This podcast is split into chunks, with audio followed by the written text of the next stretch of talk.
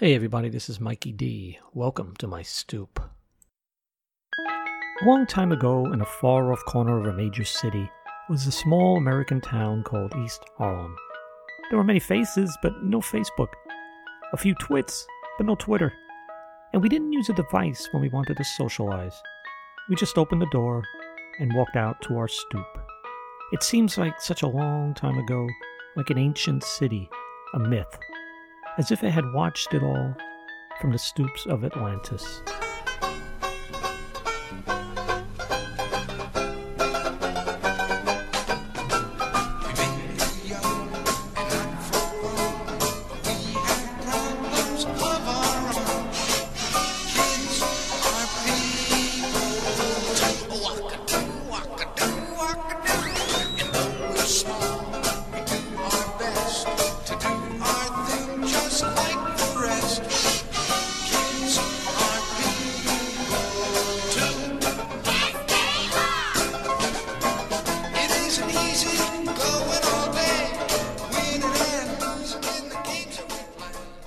We all had our favorite games as kids. It's the one thing that can link neighborhoods from East Harlem to East Oshkosh. Tag, freeze, or otherwise, hide and go seek, cops and robbers. Across the country, we all played versions of these standards. These were the archetypes of the collective playtime. But we were kids, we had imaginations, we got bored. Sometimes a nice sunny July afternoon called for something new, something original, something that perhaps evolved and morphed from the archetypal rules, but like local religions and language, were born of the time, of the locale, and even of the current movies, TV shows, or news events. The children of the zeitgeist. Games only me, you, and us could make from where we were at that place and time. See, Milton Bradley, Electronic Arts, or Atari could never dream of them. These were the games we made.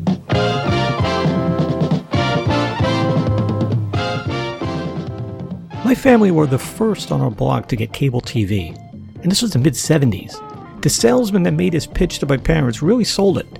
Yes, sir, that is correct. You will never have to fidget with the antenna again. A perfect picture all the time. Plus HBO. There were a few movies that I watched over and over that year when we first got HBO Monty Python and the Holy Grail. His head smashed in and his heart cut out and his liver removed and his bowels unplugged and his nostrils raked and his bottom burnt off and his penis... That's that's uh that's enough music for now, lads. The Towering Inferno with the great and always homicidal OJ, and It's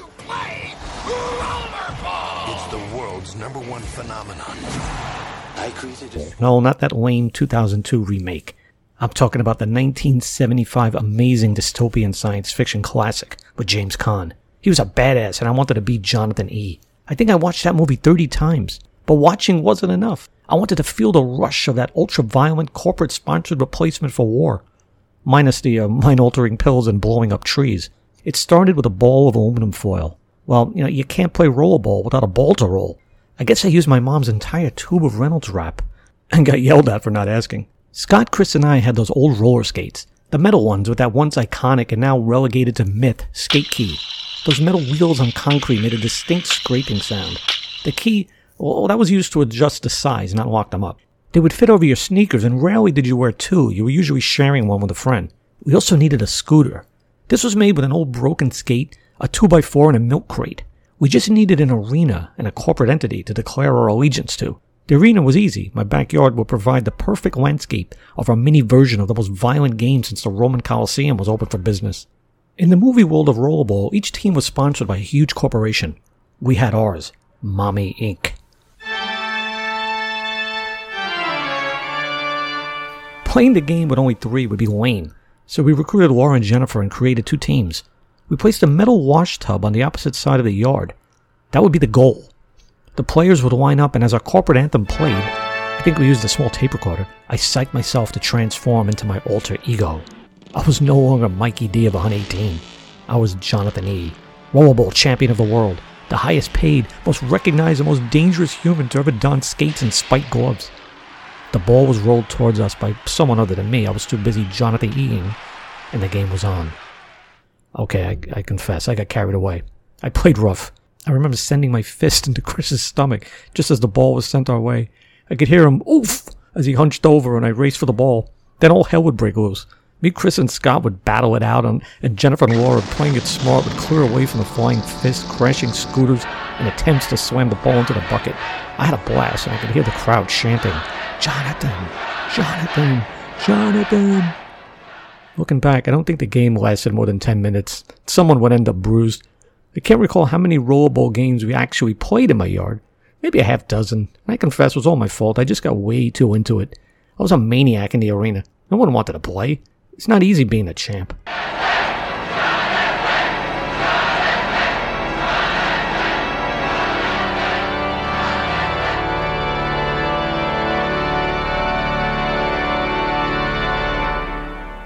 But of course, it wasn't only in East Harlem where kids made up their own games.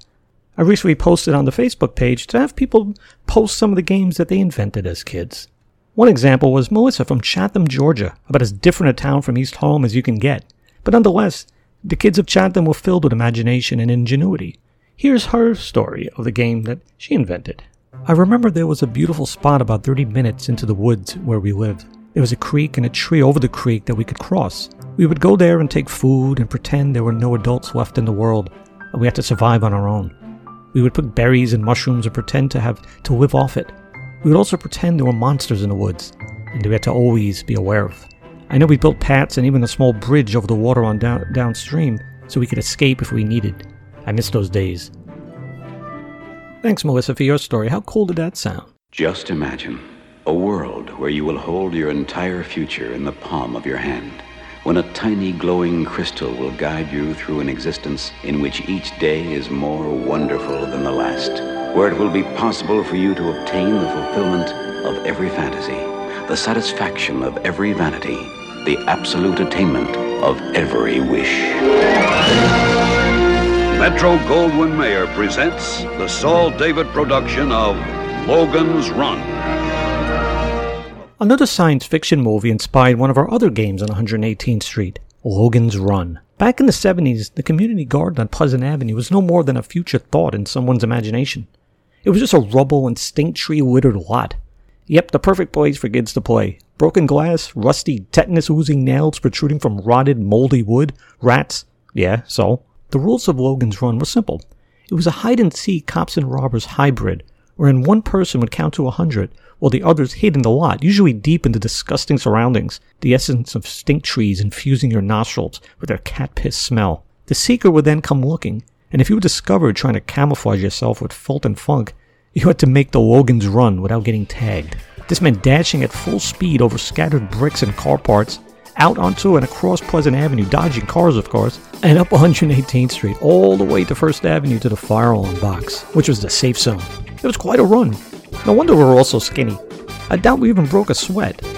So was this all potentially dangerous? I guess, but heck, it kept us in shape. No more dangerous than getting diabetes at 30.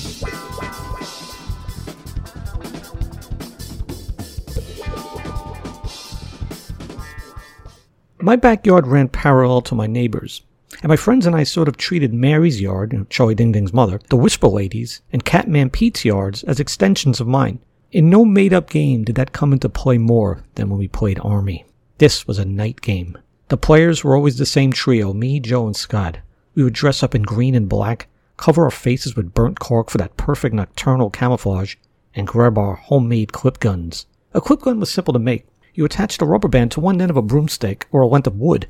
At the opposite end was clamped one of those spring-loaded clothespins, and it was loaded with those pull tabs from soda cans, you know, the old school kind that used to detach from the can.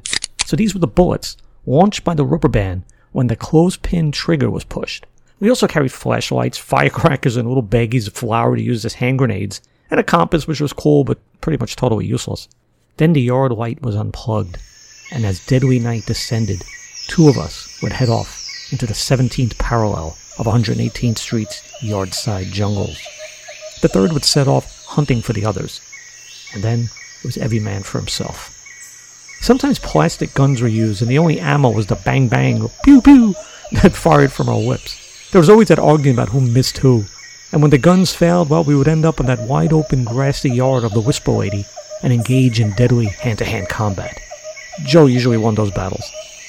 I can't imagine how this game would go over today. And I'm not just referring to the fake gunplay, which was, you know, just pure fun for us. But the idea of running around in neighbors' yards dressed in camo at night, lighting firecrackers, firing clips, wrestling, would probably end in disaster today or a major lawsuit. One night I almost gave poor Mary a heart attack. She stepped into the yard as I jumped from behind the wide trunk of a boysenberry tree.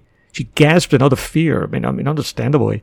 And I flashed the light in my face and desperately explained, It's me, Mary, it's Mike, it's Mike. She exhaled, gave me a dirty look, and went back inside. And the game went on. And man, it was fun. Perhaps our reputations on the block as being basically good kids let us get away with a lot. We were kids with imaginations, and we were allowed to exercise them. Yeah, we pushed the boundaries at times, but it was never vicious, just mischievous. Did we sometimes get bruised? Of course. And so what? It toughened us up, and we had a blast.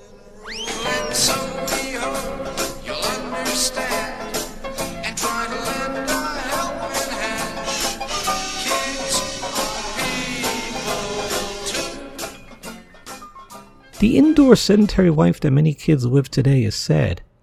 I recently had a family and friends gathering in Vermont, and I was stunned to see some of the kids, who were boys the same age I was when we were playing Army of the Yards, sit inside engaged on their phones, while there were open fields of grass, mountain paths, babbling streams awaiting them outside. I would have been in heaven at their age, and I wasn't mine. I kind of miss those days inventing games, running, jumping, fighting, firing clips and dirt bombs at each other.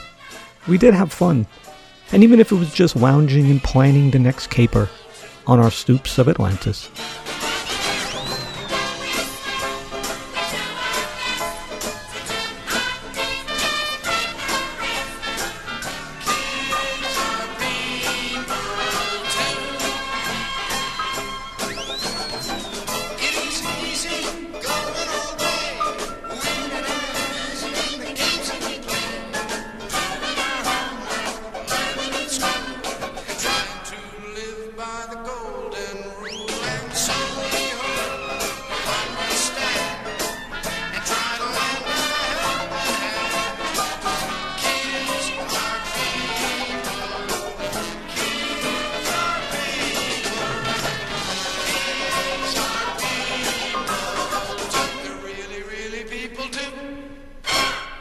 I hope you are enjoying these podcasts. Um, I'm going to put my plea out again to please maybe spread the word.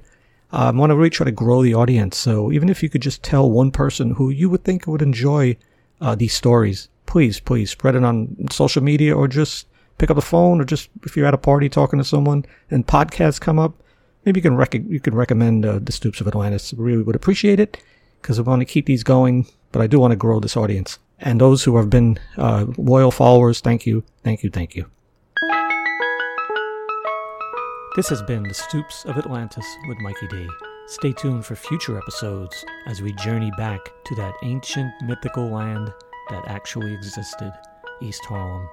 And please join the Stoops of Atlantis Facebook page, follow me on Twitter, and subscribe on YouTube or iTunes. See you next time.